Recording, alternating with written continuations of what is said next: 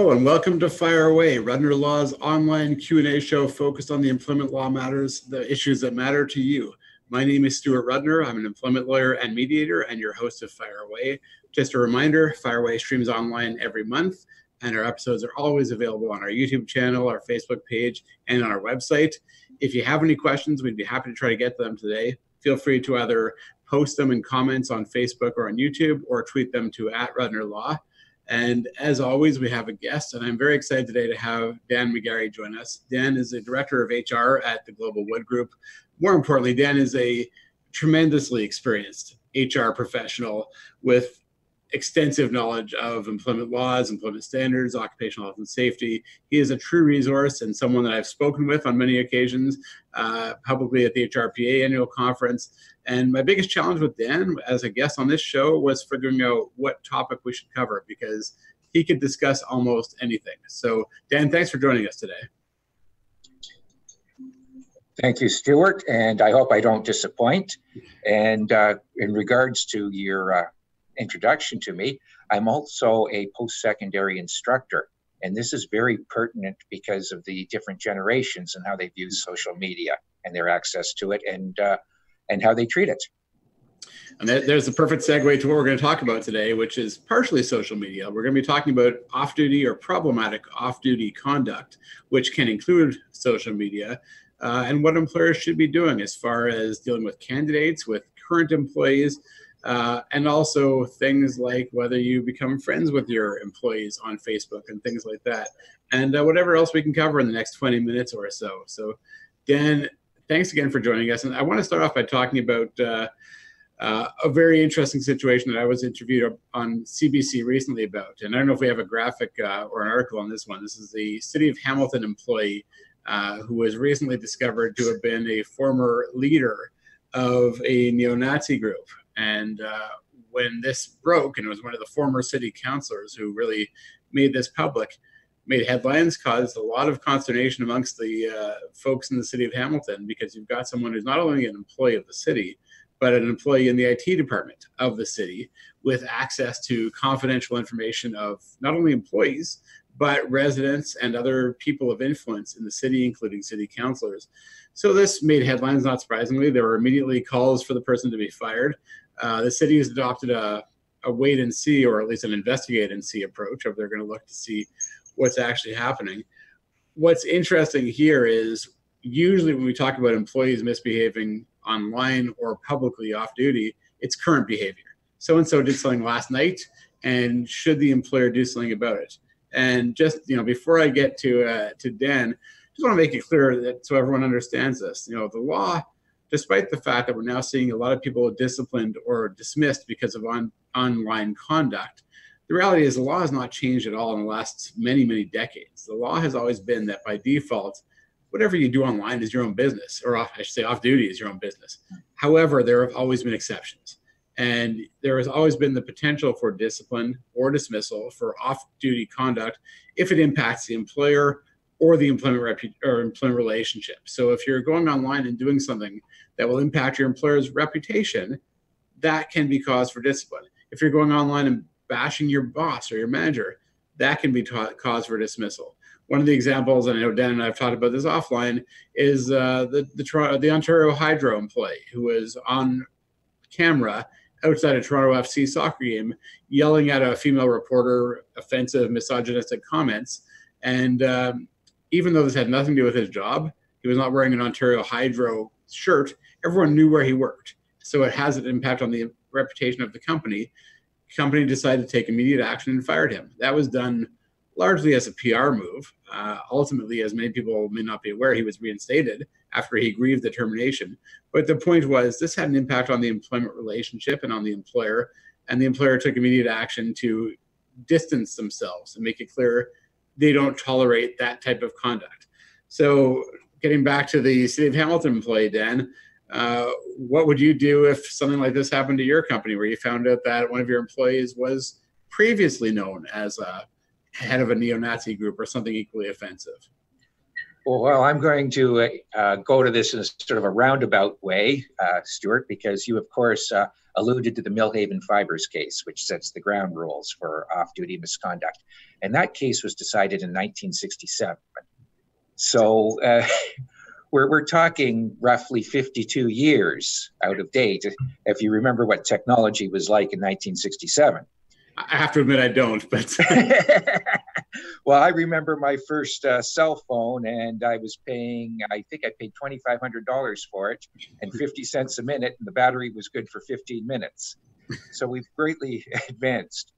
Uh, regard uh, regarding the Shawn Simoes case, uh, uh, there was uh, part of the uproar was the fact that he was on the sunshine list, and you felt that somebody who was on the, the pay, public payroll for that much money should be a little bit more mature and aware of his surroundings.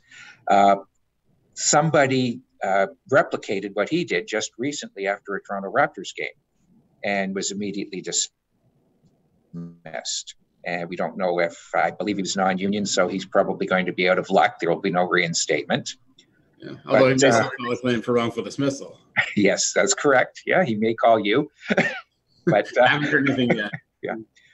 Uh, regarding the city of Hamilton, uh, we mentioned briefly before there is a paid hockey coach out in British Columbia who was uh, dismissed for neo Nazi postings. And rather than uh, follow what the city of Hamilton employee did, which is denounce and say that he's no longer believing in that, this hockey coach, after losing his job, went full on Nazi and has become very uh, direct in his uh, hate postings.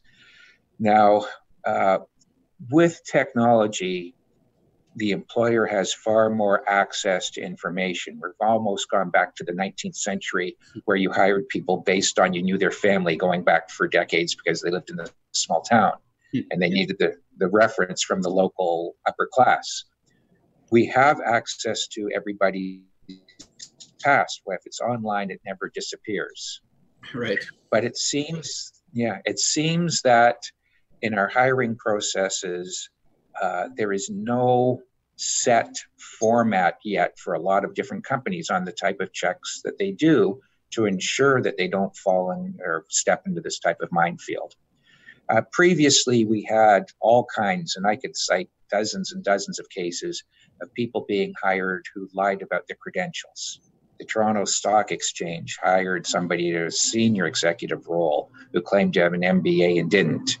York University, of all places, hired somebody who became a VP who claimed to have a degree which he didn't hold from a university that doesn't even exist. Now, how hard would it have been for them to have fact checked that? Uh, a quick social network search of public domain information is something that companies should be conducting on a regular basis as part of their pre screening. So let me ask you, Dan, have you have there been cases where you've chosen not to hire someone because of things that you found online? I don't want to go into my specifics based on confidentiality, but let's just say that we do a complete uh, screening of what's available. Now, there are other issues that come uh, we we come upon because we're such a diverse, multicultural environment in Toronto. Uh, you may have people who are posting in their their native or their birth language, or even not even in our alphabet, but in the alphabet of their their birth language. So, uh, how intrusive is it to then have this translated? And then, what about the dark net? Hmm. They might be posting things on on what you know these secretive sites. Do you go into those sites and do you really want your company uh, internet server exposed to these sites? Because who knows what sort of malware or spyware can then be embedded into your right. although i guess you could get a third party because i know there are companies that will do those checks for you. So that's uh, and do you, do you know of, of companies that are going onto the dark web as part of their hiring process? Uh, no public companies but i'm sure that there's a lot of uh, companies that are involved in say special government that should be doing it if they're not. Yeah, I mean, it's interesting. I said this just before the show started. I was doing a presentation last night for the HRPA in Toronto, and our our crowd was not as large as we'd hoped because of the Toronto Raptors celebration, but we still had a decent crowd. And I was talking about the hiring process, and I still, we're now in 2019, I still get pushback when I say you should be doing a social media check before you hire anyone. And I still have people say, are we really allowed to do that? Or should we do that? And that often leads to a, a, bit of a philosophical debate. But my view, and I think I know you share this view, is that it's public information. There's nothing wrong with going out, reviewing what's publicly available. You then make your decision as appropriate. Uh, but there's nothing wrong with getting that information. So bring it back somewhat to the, the city of Hamilton employee. This is not a hiring situation. This is someone who's been employed for many years. And whether or not this information could have been disclosed or discovered when he was hired, not the point anymore. The point is it's now come to light. And I've seen similar situations where you've got somebody who's employed, and now you have an employee comes to you in HR and says, I just found out that so and so who works, you know, down the hall from me is a neo-Nazi or posts these horrible misogynistic comments online or posts you know, violent videos online, and I don't feel safe working with that individual. So, how does an, someone in HR handle that type of situation? Well, you you just mentioned the words that make it cross the line. I do not feel safe because, that, of course, under the Occupational Health and Safety Act, we now have our duty and obligations to ensure that it's a safe workplace. Mm-hmm. And every company under provincial jurisdiction has to have a policy regarding investigating these and must investigate. And there was just a recent article in the Globe and Mail about. I'll, I'll, I'll just get you off for one second, Dan. Just to be clear, that's Ontario jurisdiction because we have people across the country. So that's Ontario, which is has the mandatory investigation. But I, I think you and I would both agree as a best practice, even if you're not in Ontario, you're once you hear those words or hear that the risks of safety or this harassment, you're going to want to investigate. Of course, yes, and and then it becomes a uh, an obligation that if there has been an act of harassment, an act of violence, that then crosses the line, and you have probably just cause proportionality, everything else. But I, I, I, would make the case if you're a good HR person and you want to find a way to make the case, you're going to make the case. Yeah. Well, you may take a run at it, but as you and I know, you may you may not succeed. So, and I mean, it's an important point to make. Um, just because you find out someone's done something wrong, even if it is particularly egregious, that doesn't necessarily mean you have just cause. And, yep. and you mentioned proportionality it's also contextual. You do have to look at things like how long the, the person was employed, whether they have a record before. There's a whole lot that goes into it. I'm not sure if you can see it behind me, but my, my book on just cause is there. It's about this thick uh, because of how complex the law is. But, you know, to your point, once you make that decision, you don't want the person there anymore. You know, it's only a matter of how. You know, you may have to package them out. You may have to give them some money, but you're not going to keep them in the uh, in the company. I just want to digress. I know you're familiar with this case. It's the uh, EV Logistics case from uh, out west, and this was also a neo-Nazi case. And this, to me, is still a fascinating decision because in that case, what happened fairly quickly is one employee went to HR and said, "We, as a group, have found out that one of our colleagues." Has a website or a blog, I think it was actually, that strongly supported the neo-Nazi ideology, idealized Hitler, basically confirmed and had offensive comments about a number of races that were represented in the workplace. And as a group, they said, We're not comfortable. We don't feel safe working with this guy. So the company fired him. Uh, and in that case, there was a wrongful dismissal claim, and the individual won. And what was fascinating to me is I always thought that if there was a safety concern amongst the colleagues, that would basically win the day and that the, the dismissal would be upheld. What seems to have happened in that case, and you, know, you have to read between the lines somewhat in the judgment, is the individual in question was a very young guy who lived at home either with his mother or his grandmother, clearly had a difficult life, immediately took the blog down and was quite apologetic. And it seems as though the judge looked at this guy as being far more naive than evil, if I can put it that way and truly believed that although he put up all these offensive posts, there was no intent, there was no no issue or no concern that he would become violent uh, or in any way would act upon those beliefs. So that to me is still a bit of an anomaly, uh, but it's a similar case to the city of Hamilton one or others that we've seen where you know either past or current off-duty conduct comes to light, and it, even though it's not, it's still offensive. It's not just cause to fire the person. Well, it goes down to remorse, admitting mm-hmm. what happened, and chances of reoffending. Mm-hmm. Okay, which are all contextual and looked at as well. And in the example that you just gave, those all come into play. In the Hamilton case, he says he's no longer, and those were old posts. Mm-hmm. So again, uh, the city has to look at that. And then we also have to look at is it a union or non union workplace? Yeah, well, that's a municipality. I assume it's union. Um, yes. But uh, yeah, you're right. I mean, it, and you know, the problem, of course, is that as soon as the story breaks, if you go online, if you listen to talk radio, you've got everyone yelling for this person to be fired immediately. Yeah. Uh, and I think the city did the right thing by saying we're not going to do that, but we are going to look into it because, like you said, he claims to have renounced those views.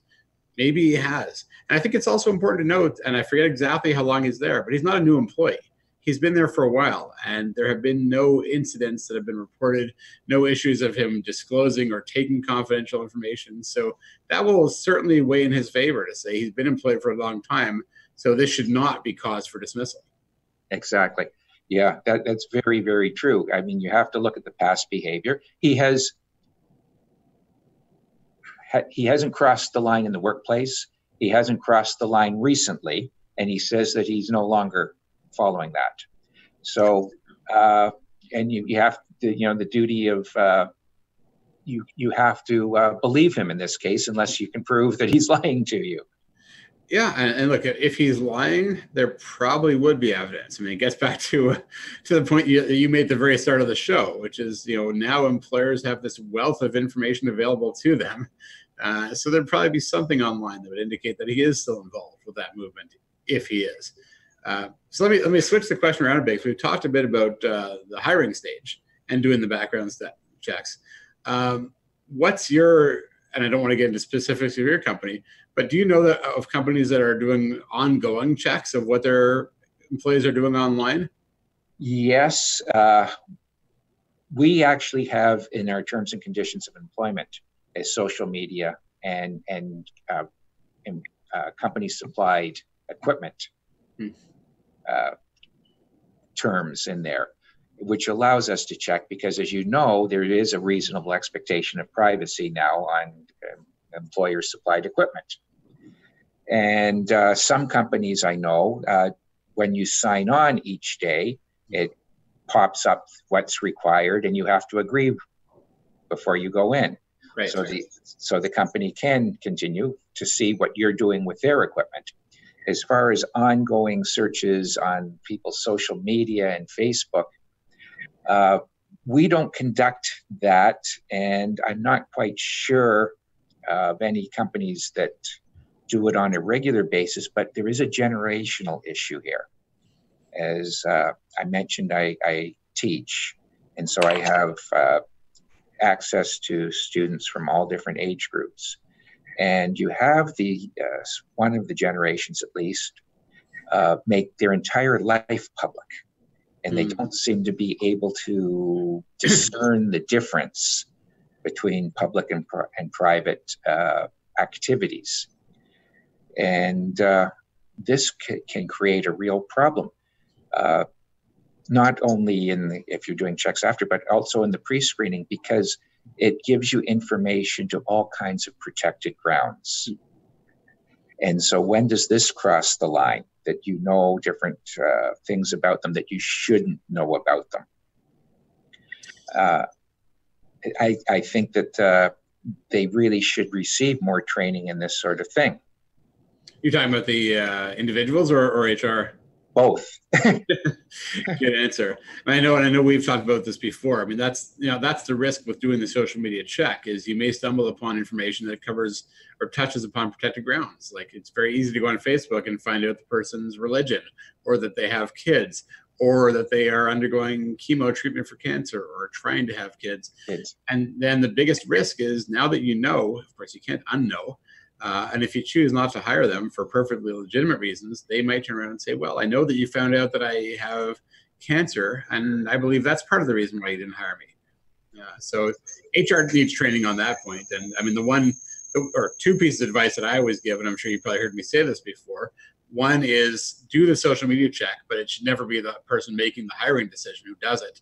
Have a third party do the check and filter out all the irrelevant information, give the decision maker a report that has information relevant to the hiring, to the job, so that if you're ever cross examined, you can quite honestly say, I had no idea this person had children or cancer or whatever the case may be.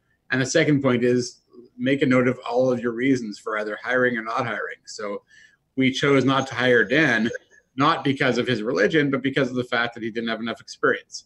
Um, so that way, if you're ever called or cross-examined six months or a year later, and you may have forgotten that candidate, you'll have clear notes as to why you made your decision. Plausible deniability is. yeah, no, it's, it's a, it's a really it's a really great point that you make about that, and uh, I, I was going you, you mentioned policies briefly. I wanted to come back to that because uh, yeah, I see it's very common to have policies for use of corporate equipment, um, but I mean, I'm certainly recommending for our clients that they have policies about off-duty conduct. You know, we'll have a discipline policy which says you can, in certain circumstances, be disciplined for off-duty conduct, and also go further and say that you know we have the right to look online and see what you're up to, and if it is anything that impacts our reputation, our relationship, then you may be disciplined for that as well. Uh, so I think it's very important to make that clear to all of your employees so that they can't claim they had no idea that uh, what they do on their own time could come back to haunt them. And of course, depending upon their level of fiduciary, uh, they're held to different standards. Right? A, a, an entry level person will be held to a much different standard than somebody who is a corporate controller or somebody who represents the company publicly. Absolutely. I mean, if you're the face of the company, then it's going to be a much higher standard. But it, but it could even be a lower level employee if they are. I mean, you know, the, the worst one is still, uh, to me, anyways, the Amanda Todd situation from many years ago. And Amanda Todd, as many people know, was a teenage girl who was bullied online, eventually committed suicide. And there was a Facebook page put up uh, in her memory, and somebody went online on that page and wrote a comment that said, "Thank God the blank is dead." Um, and so horrific, also stupid because of course it's Facebook, so everybody could identify who posted it. And I think it took about an hour for people to figure out where the person worked. Uh, Mr. Big and Tall. Big and Tall Menswear. Yeah. Uh, so someone reached out to Big and Tall Menswear and said, "This is what your employee is posting online," and we we know that that he no longer works there. Uh, I never heard of a claim, so I'm not sure if he got any money or not. But uh, to your point, I mean, that's the type of thing you want to regulate uh, because even though I don't know what his role was at Big and Tall Menswear, I mean, I'm not sure if he was in sales, he wasn't the face of the company, no. but he was fired because he could have damaged rep- the reputation. Reputation of the company. Yes, exactly. and and then we're going back now. This is 2011 or 2012. So this yeah. is not not a subject or topic that is is should be new to HR practitioners. Uh, th- this is uh, something that uh, has been emerging for probably a decade. Yeah, uh, absolutely. You're 100% right. And yet, a lot of people are still not really haven't turned their minds to this yet. So, and like you said, education on both sides is necessary. I'm, I'm mindful of time because, as I said it would, the time has flown by. And we did promise we'd at least t- touch upon the issue of what do you do in HR when people in the company want to be your friend on Facebook or your connection on LinkedIn or uh, follow you on Instagram or whatever social media I'm not even aware of yet. Uh, how do you handle that? Well, I actually host uh, information sessions for at least one college for prospective HR students. And one of the first things we ask is, why do you want to be HR? And if they tell me it's because I'm a people person, I then ask them to go into sales or marketing because they've, they've chosen the wrong profession. As an HR professional, you are privy to confidential information. You are involved in disciplines, you are involved in dismissals. And therefore, I don't believe as an HR professional that you should be socializing with people that you work with because at one point or another there's going to be the time when you are going to have to sit across the table from them for a, a reason that might upset them so uh, having too much knowledge of your your life your personal life is not something that I would highly I would recommend at all. And then we we also talked about uh, as a teacher, how much should I have with a student, and the Ontario Learn Internet teaching program. Uh, in your contract, you are required to only communicate with students via the college email system. You can't go on any social media, telephone, personal meetings, no other communication with them. And so it's kept strictly on a professional basis. Yeah, which makes sense. And I think you made some great points there. And I'll, I'll ask the one follow up question that I often get because I, I, usually make similar points that if you're an HR, and even though you may be a people person, and Dan, I, I actually think you are a people person, um, and you can have great relationships with many of your staff, but yeah, you probably don't want to be connected on Facebook and learn a lot about their, their personal life. The question I often get back is, okay, what about LinkedIn? Can I connect with them on LinkedIn? LinkedIn is a different and I think it, it's it's based on a professional basis, and that I would say you can with your coworkers and and uh, and people such as that. LinkedIn, I think, is acceptable. Just don't use it to disperse personal information. Yeah, I think that's great advice, and it's probably a good place for us to uh, to wrap up for now. So, Dan, uh, as we know, we could have gone on for hours. yeah. And uh, for those who don't know, Dan and I, is it three years in a row now? We've done the HRPA conference. Correct. Yeah. yeah, three years in a row now, the HRPA annual conference, which is the largest HR uh, conference in Canada. And Dan and I have been on the agenda with no, with, with no agenda and no script, no slide deck. It's been an open Q and A session, and uh, has gone over tremendously well. Uh, and we have just answered whatever questions uh, people have had. So that's why I said that you know I could have had you on to discuss any topic, Dan. Uh, but thanks for being on today. I really uh, I really appreciate you joining us. Well, thank you very much. Uh, hope to do this again sometime. Sounds great. Okay, thank you. All right, and uh, Rob, I guess now it's my chance to fire away.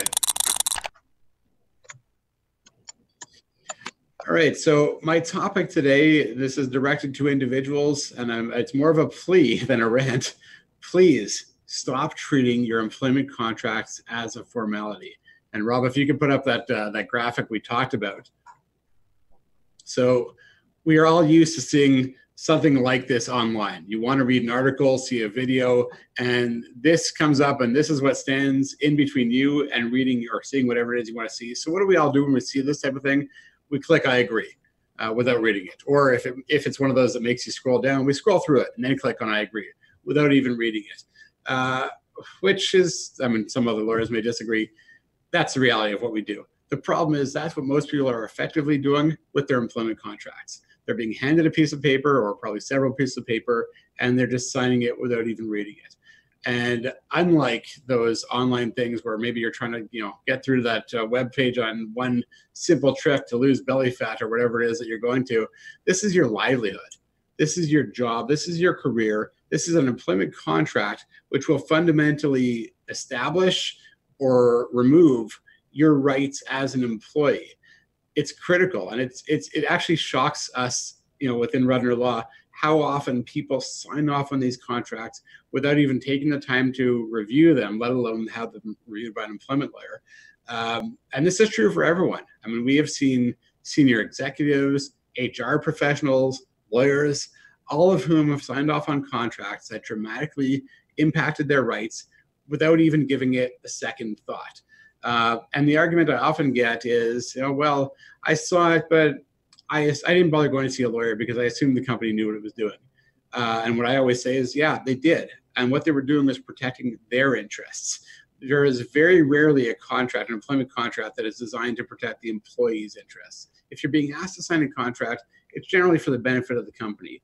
Uh, I'll give you a couple of quick examples of what we typically see. Biggest one is termination clauses. People sign away their common law rights to severance in these contracts. So imagine that you're employed for 8, 10, 15 years, and now there's going to be a downsizing and you get a severance package and you get eight weeks. And we've had people sitting in this boardroom and they start off by being convinced that it's a mistake. The company must have screwed up. I've been there for 15 years. They owed me far more than eight weeks. And we have to explain to them that no, when you started way back when, you signed a contract that limited your entitlement to the employment standards minimum. So eight weeks or whatever the case may be is all that you're entitled to. And then to add, add insult to injury, we often see the same person who has, they just got their eight weeks of termination pay, but they also agreed to a non compete clause for two years. So they're now being told they're going to get eight weeks of pay, but they can't basically work in their industry for two years. And yes, I'm sure some of you are thinking that's probably not enforceable. It's very possible you can challenge that non compete, but it's going to cost you a whole lot of time and a whole lot of money to do so.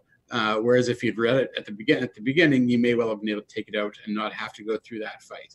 Uh, or we've also seen people who have been signed off on clauses that say you can be relocated to any of our locations. So they just got notice that effective two months from now, they're being transferred in one case from Toronto to New Brunswick, and another case from New Brunswick to Vancouver. And they don't even have the right to compensation for their moving costs because the contract was very clear that they're on the hook for that.